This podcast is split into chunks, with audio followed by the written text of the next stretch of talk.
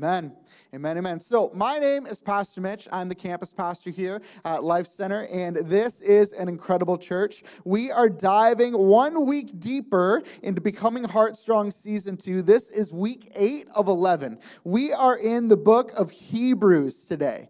Yes, that's right, Hebrews, right? You've probably seen that word on like a fancy like Christian-based coffee shop, right? Like Hebrews. I've seen She-brews out there. Man, we're so clever, right? So clever, like amazing, amazing. But Hebrews is actually one of my favorite books of the Bible. It goes, the book of Joshua is number one for me, and then the book of Hebrews comes right after. There is so much deep, deep, deep theology in this book. If you have your Bibles, you can turn to Hebrews chapter eleven. We'll be starting there in just a moment. But the book of Hebrews is one of the books in the New Testament that we actually don't know for sure who the author is. Many of the books, Matthew, Mark, Luke, John, we kind of we know who wrote those. Many of the epistles uh, were penned by Paul, the letters that we've been walking through over the last couple of weeks. But the book of Hebrews, we don't actually know who wrote it, but we do You know the intent. The intent of the book of Hebrews is this. At this point in time, through the journey of faith and the, and the construction of the church, persecution had risen to an all-time high. People were being thrown in prison. People were being crucified. Some would even be crucified upside down. And so at this point in time, it became very, very, very difficult to speak the name of Jesus, much less to be associated with that name. And so what was happening at the time that this book was penned is we actually had people who had come out of Judaism into a knowledge of who Jesus was, but because the persecution was so high, they actually found it easier to simply go back to the old sacrificial system. And so the author of Hebrews, time and time, over and over and over again, warns people who have come to a revelation of Jesus that this is no small thing. That what Jesus did on the cross is actually the most inspiring and consequential moment in all of history. And you can't simply understand the sacrifice of the cross and go back to things that were before. Hebrews chapter eleven goes through a list of heroes of the faith.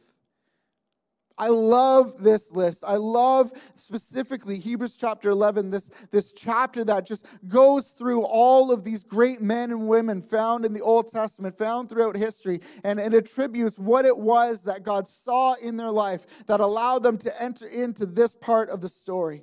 And I love that because it really shows us what it is that God values in our life. And this is important for us. I think it's important for us in all areas of life. If you were a part of a sports team growing up, you know that those little trophies that they give you, right, that I still have under my stairs at home, that my wife, every once in a while, she sees the box and is like, why do we have all these trophies? And I'm like, are you kidding me? Like, look how amazing I was. It's just a reminder. When I'm feeling low, I crawl under the stairs, right? And just, oh, there was a time, there was a time. But those little trophies, they signified some sort of achievement, something that a team or or, or there was a goal that you strove towards. Maybe uh, you're here today and, and it's not sports for you, but it's cooking. And, and, and there's just these, these recipes that when you get it right, it's so much different than when you use salt instead of sugar. You know what I mean, right? Like there's just something about accomplishing that goal that was set before you. Or maybe some of your heroes are great artists like Michelangelo, where you look at uh, and you know how difficult it is to just simply draw something like hands, and you see the artistry, you see the tapestries that were made. So whether it's the Hall of Fame, or maybe you're here and you watch Iron Chef and those are just your heroes, or maybe it's Michelangelo or Leonardo or any of the other Ninja Turtles. But it's important for us to understand that the reason that these individuals kind of are, are carried throughout history, the reason that they're able to be placed in the spotlight is that they've accomplished something in their particular field. And as we read through Hebrews chapter eleven, as you journey through Becoming Heartstrong this week, I just want to challenge you that there is a Hall of faith. There is a hall of faith. And as great as the names that were written in this chapter, I believe that the author also wants to challenge us in where it is that we are at in our relationship with God to say, is your name being written down? Are you stepping into the faith that God has called you to? Last week in First Timothy, we walked through Paul admonishing this young leader to fight the good fight of faith. So today, let's ask the question, well, what is faith really? Hebrews chapter eleven, verse one says this, now faith is the assurance of things hoped for, the conviction of things not seen. It is the assurance and the conviction that we stand upon. But what is faith not? Well, faith is not confined to our feelings. Amen? There will be times where we don't always feel faith. Feelings are so interesting, aren't they? There are times, and, and one of the incredible things of experiencing this relationship with God is that God can meet you in your feelings. He can. He is a God who created emotions, and He understands them. Hallelujah. Any criers in the room that are with me? Right? It is okay. It is okay. He's in those tears. But our feelings do not describe the true depth of what faith is. And faith isn't exclusive to positivity. There are times where we can experience negative emotions, where we can experience negative circumstances, and yet still remain faithful. Faith is the assurance and the conviction of things not seen. In fact, the entire uh, beginning of Hebrews, the beginning uh, ten chapters actually describe who faith is built upon. Who faith is built upon. In order to fully describe our faith, let's ask the question, well, who can we have faith in? Carrie Lee Coble, an author, wrote this, faith has a definite object. The Christian faith is faith in Christ. He is whom our faith hopes for and is convinced of. Thank you, God.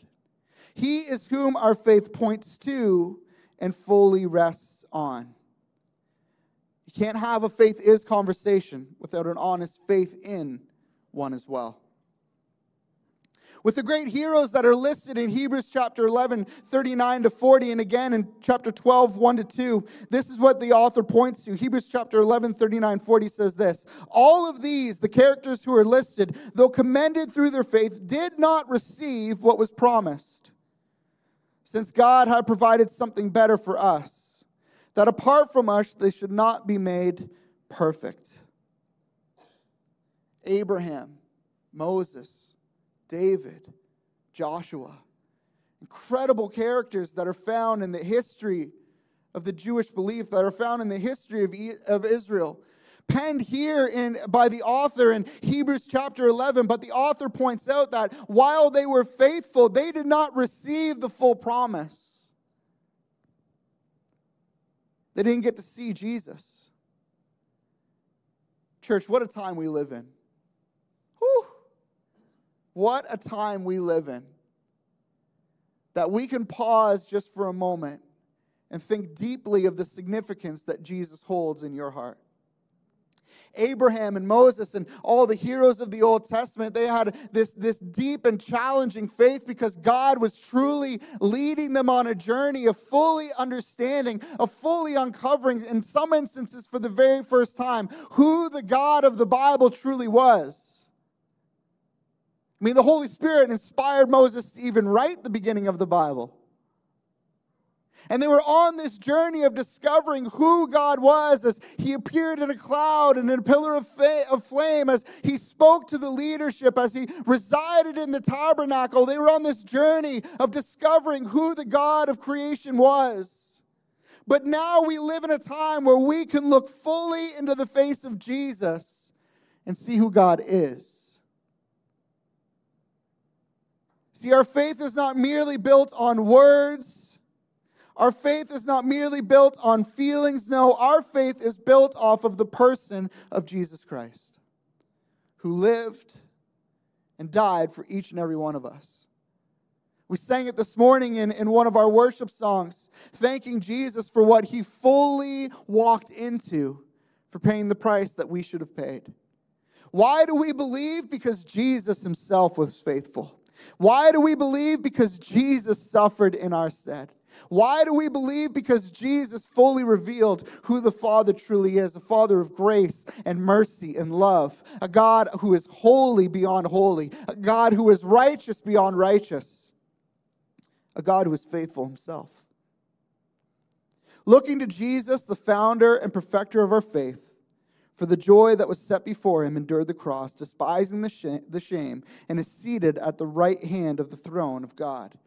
Consider him who endured from sinners such hostility, such hostility against himself, so that you may not grow weary or faint-hearted. Hebrews chapter twelve, verses one to two and three. Again, we can't have a full faith is conversation without having an honest faith in one as well. Everyone that we meet, whether they know Jesus or not, carries a sense and a piece of faith. There are different measurements. There are different ways that we qualify this faith or maturities within the faith. But each and every one of us, to the core, is built with a desire to have a source in what it is that we're believing in. Humanism is rooted in faith in humanity. Secularism is rooted in a faith and trusted space that all places are neutral. There's no God, there's no devil. Religion is an earned faith in what we do versus what Jesus has done. Jesus said the truth, and exclusively placing our faith in him, there will be areas where we will be hated for this. But we always need to remember that God oversees it all, that we have a free will, and that every at every turn, God is ready to lean into our moments of faith. Thank you, God. James one, two to eight says this: if any of you lacks wisdom, let him ask God, who gives generously to all without reproach, and it will be given to him. But let him ask in faith with no doubting. For the one who doubts is like a wave of the sea that is driven and tossed by the wind. For that person was not supposed that he would receive anything from the Lord. He is a double-minded man, unstable in all of his ways. Now, what is James saying here? Is James saying that doubt is wrong? Church, is God afraid of your doubt? No. I actually believe that in our walk of faith, there will be times where God will actually place questions in our heart because he wants to journey through those things with us. There's a difference between being in a moment of doubt and being a doubter. Hello? There's a difference between being in a moment of doubt and being a doubter. And I want to encourage you this morning, if you're here and you have questions about who God is, about who Jesus is, about how to interact with the Holy Spirit, this is the right place to ask those questions. And we embrace those questions, no matter how hard they may be. Because our God, he is complex, but he is full of love. And he is ready to walk those questions out with us. Now, what James is talking about is being in situations where God is providing the revelation of Jesus in your life, where God is providing those different opportunities for you to fully see who he is. And yet we sit there and say, but is he? Church, it's not wrong to doubt. But it is not within what we're called to do to simply sit in our doubt and wallow. Come on. It is not wrong to doubt, but it is not within our call to relationship to sit in that doubt and wallow. God wants to restore your hope this morning. Somebody say amen. Come on, God wants to restore your peace this morning. Somebody say amen. It is not God's desire that you would stay in that place of despair. I promise. I promise. It is not God's desire for your life that you would stay in that place of misunderstanding of who the Father truly is. I promise. How do we know this? Because he sent his son. See, one of the reasons that Jesus came to earth is that as God was looking at his creation and saw the representation of people who were supposed to be pointing to the Father, one of the greatest miracles that Jesus did apart from the cross is he came to earth and gave a revelation of who the Father truly is. God doesn't want you to walk through your entire existence not fully understanding who he is. But we need to have our eyes open. We need to have our, our, our faith muscle ready to be tested and, stra- and, and strengthened and, and, and put through the, the different things that life will bring us. Because you can grow in your faith. You can grow in your faith. And sometimes it is going to be glorious. So good. If you've ever been to a retreat or a convention as a young person, there is just something so special about setting three days in the life of a teenager aside. And for some reason, we always, uh, like, we would go to conventions and retreats and be shocked that Jesus would show up. But how many times do we actually put three to four to five days aside just for Jesus? Of course he's going to show up.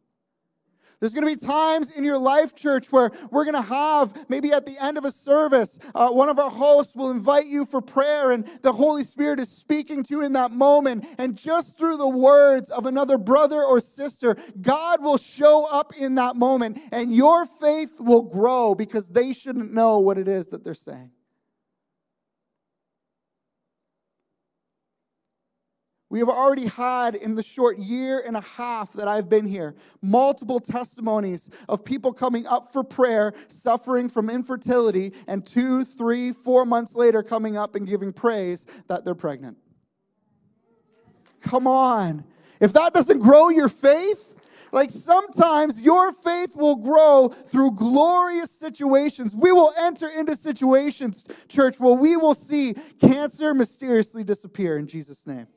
We're going to see it because that's our God. Our God is a healer. We're going to watch as relationships that the enemy wanted to destroy will be restored in Jesus' name. We're going to watch as young people that you've been praying for for a long time, maybe sons and daughters who walked away from the faith, will walk through either these doors or another church's doors because God has not let go. Our faith will grow, and sometimes it will be glorious.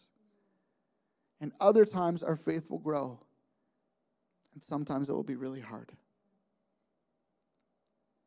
One of my favorite examples of the faith is Shadrach, Meshach, and Abednego, where they're standing before the king Nebuchadnezzar. And they've been ordered, not just them, but all of the people of the city. They've been ordered that at the sound of the trumpet, they will bow down to this false idol that was made in the king's image. And Shadrach, Meshach, and Abednego, they know that there is only one king that they will ever bow down to. And so as the trumpet sounds and everyone else bows, Shadrach, Meshach, and Abednego, they stand. And so King Nebuchadnezzar, being true to his word, has his men grab them and escorts them to the fiery furnace. He had already made the promise that anyone that did not bow would be thrown into the fire. Now Shadrach, Meshach, and Abednego stand before the king. They say these words: "King, our God can save us from this fire." So Nebuchadnezzar said, "Turn it up." He doubled the heat of the fire.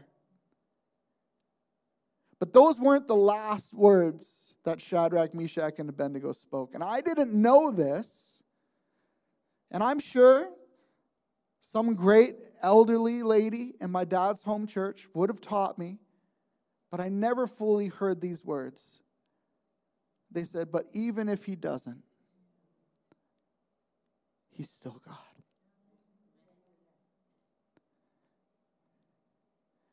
Nebuchadnezzar's guards, listen, that's a hard word, okay? Nebuchadnezzar's guards escorted those three young men to the fire. The Bible tells us that they couldn't actually withstand the flame. So hot. And as those three young men were pitched into the furnace, there appeared a fourth. And they didn't know who it was at that point, but it was Jesus. And he was with them in the flame. Church, there will be times in our lives where our faith will be built through glorious circumstances, where God will appear in the midst of the storm and he will speak, "Peace, be still." And those things will pass. And there are other times where we're going to look around and not know fully where Jesus is as the storm is raging on, and it may feel like he is not present. But church, can I encourage you today? His eye has not left you. And even if that storm rages, I want to encourage you, he is on the water walking towards you in the midst of the storm. And he may invite you out of the boat into the middle of the waves, but God will not leave us nor forsake us. Some of our faith will be grown in times where we ask the cancer to leave, and yet it just doesn't seem to do that. And our loved ones pass on before us. May they pass from this moment into the full glory of what is yet to come. Hallelujah. But just because God doesn't heal the cancer doesn't mean that he's not God.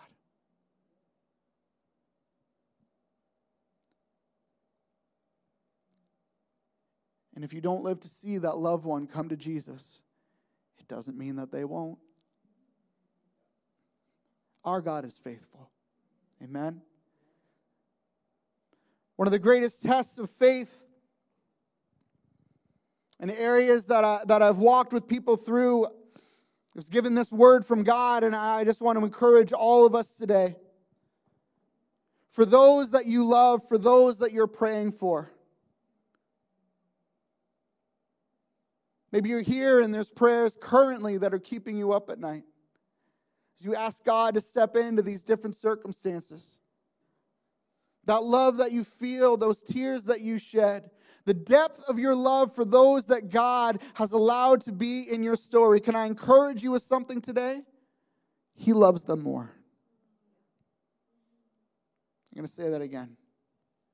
For those that you're praying for, your friends, your family, your loved ones, for as much as you love them and as much as you care, I want to tell you this morning, he loves them more. You have lived with them. You have grown with them. He created them. He, in this very moment, is breathing life into them. He is sustaining this entire world. That is the God that we serve. And so as your heart breaks for your loved ones, I want to let you know that God understands. He gets it. He watched his son walk willingly to the cross. He watched his son be insulted and beaten for a price that his son never deserved to pay. He watched him be torn and, and, and, and scattered and, and all of these things. He watched his son hang on the cross for our sin. God gets it. His love runs so much deeper than we'll ever possibly know. What a revelation that we can have in our faith, when we fully understand that he has called us by name.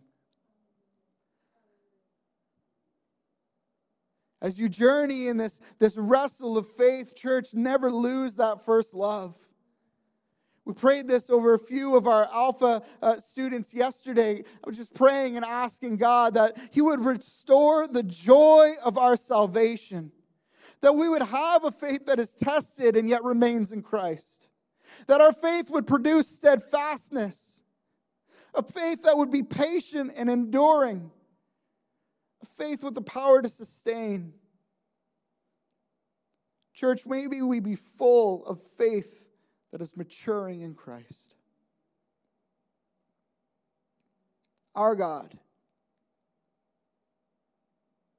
is faithful, and so we can have faith in him. And this is where James would encourage us to ask it, to ask these things of God in faith. He says, but let him ask in faith. No, not doubting. Doubting is the opposite of steadfastness. When you come to your questions, don't allow your questions to end in questions. Some of you are with me. Some of you are like, what did you just say? Okay. When you come to your questions, don't let your questions end in questions. God has the answer. Yes. This is so good. This is so good. See, I, I've walked with many people, and some of you here today, you've been asking God the where's, the how's, the why's, the when's, the, you know, whatever those, those special words are. I'm, I think I'm missing a couple. But you've been asking God all those questions. But are you actually pursuing the answer? See, sometimes in our doubt, we become comfortable. Did I say that? Okay. Sometimes in our doubt, we become comfortable because I'll be honest with you, there are times that journeying through doubt can be really, really hard. What you're going to find out about God is that He is complex. That He doesn't always fit in the tight little box that we want to place Him in. Amen? Our God is a roaring lion. He is full of power.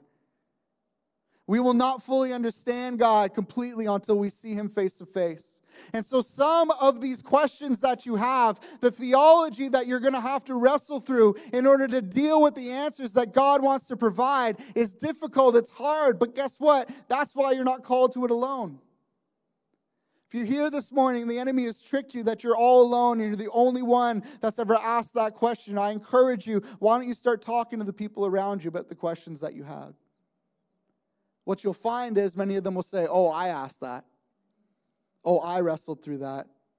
I have a brother or a sister in this room. They're actually right over there. And they walk through that same circumstance. And I want to let you know, your question is valid. Because what you're walking through is really hard. But can I also encourage you that God is with you? Let's not allow our doubts to simply end in questions. Church, if you really want to grow in your relationship with God, if you really want to grow in your faith, take those doubts, place them before God and say, God, I'm going to sit here with you in the throne room and we're going to wrestle this out together.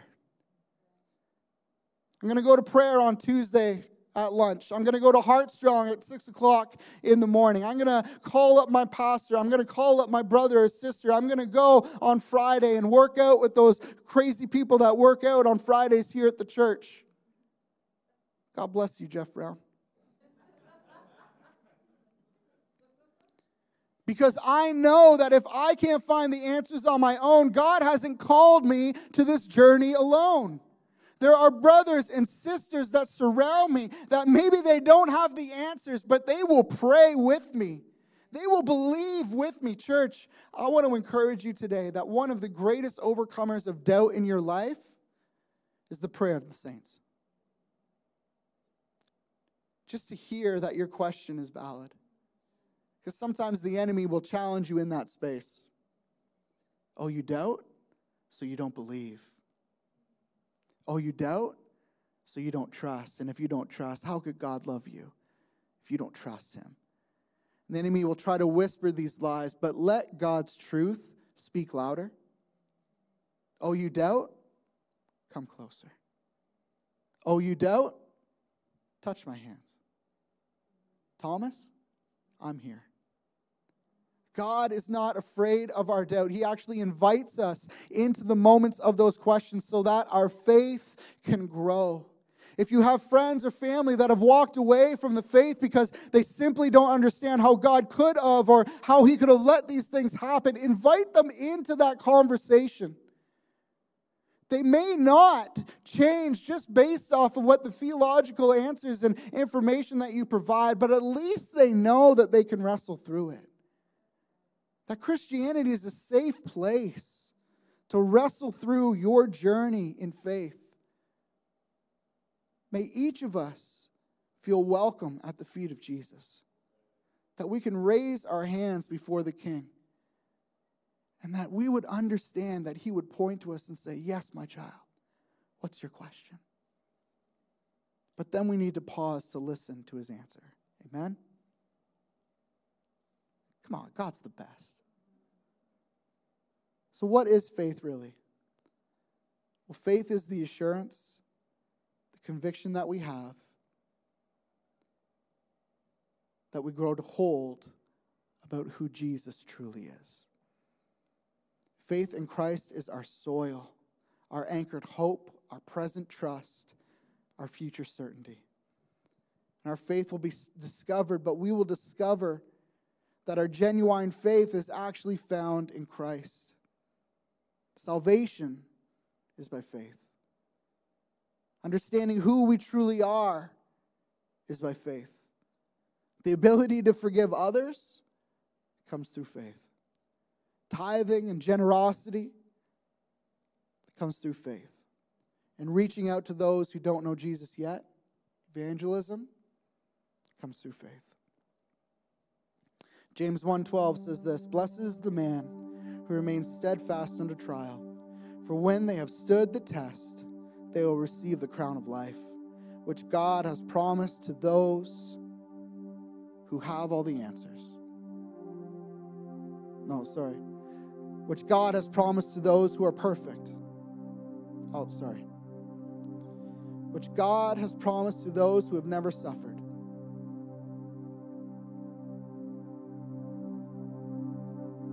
Which God has promised to those who blindly follow.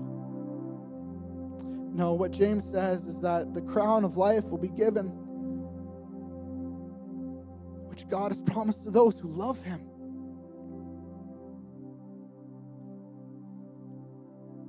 Just think about the people that you love and the journey that you're willing to go on for them. Ooh, okay.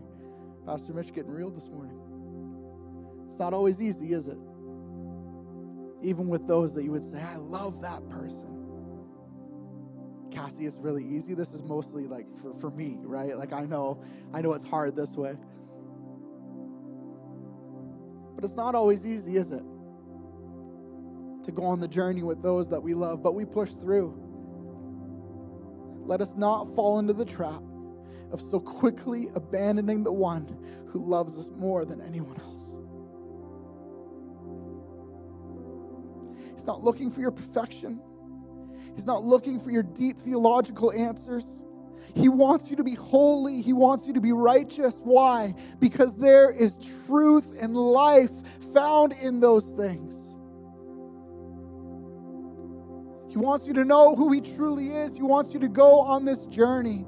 And it doesn't make it hard just for hard's sake. But the thing is this, is that the simple road and the easy road, that's a road that leads to destruction. The road of life, the Bible says that it's narrow. But let us not mistake that for God having his arms crossed and closed. Amen? No, our God is right there on the road with us, willing to journey and walk it out. He's got a crown for each and every one of us if we love him. Jesus, as he was speaking to his disciples, he said, "Do you love me?" He said, "Yes." He said, "Then go and keep my commandments." Because in a relationship with someone that you truly love, you will do things that may not be exactly what you want to do, but out of love, place yourself at the back. Say, for love, I can do that. And isn't that our example in Jesus Christ? That for love, he came to serve, not be served. That for love, he willingly walked to the cross for you and I.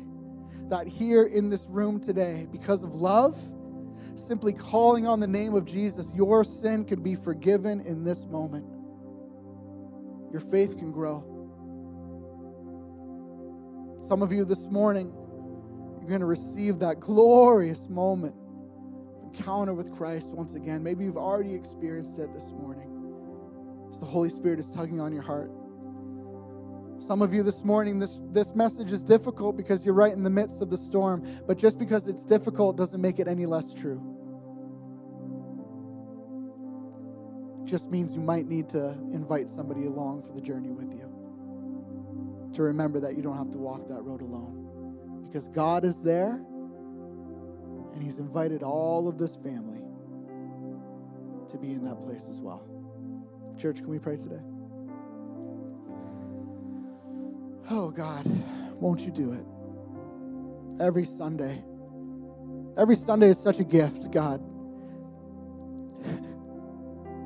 Lord, I thank you for all of those faith warriors that are listed in the book of Hebrews. That you have accredited to them faith, Lord, and they didn't even know your Son. And so for us, Lord Jesus, now that we have that example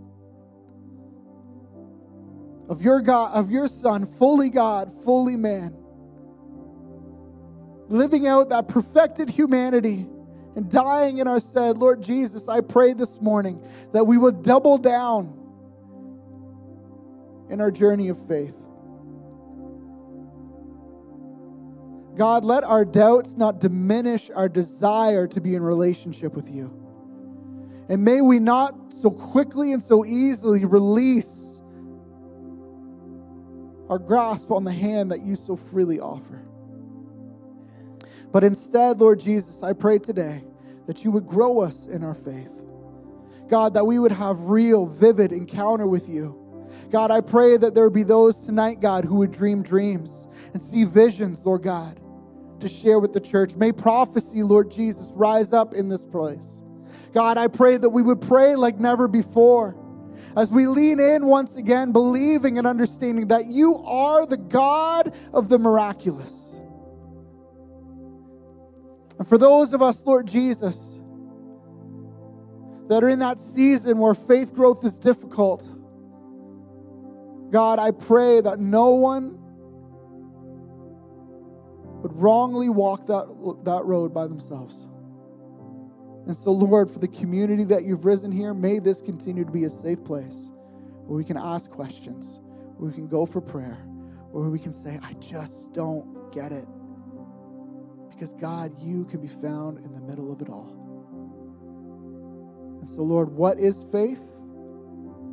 It really comes down to putting our trust in your Son. And so, Lord Jesus, would you build us up today? God, we pray for every church in this city. God, continue to draw people to your Son. May there be more names written down in glory today, all across this great capital. Lord Jesus, for those kids, once again, I pray, God, Holy Spirit, would you teach them beyond any wisdom that we have. Teach them, Lord Jesus, the depth of who you are. God, we love you. And we thank you, Holy Spirit, for being with us this morning. Amen.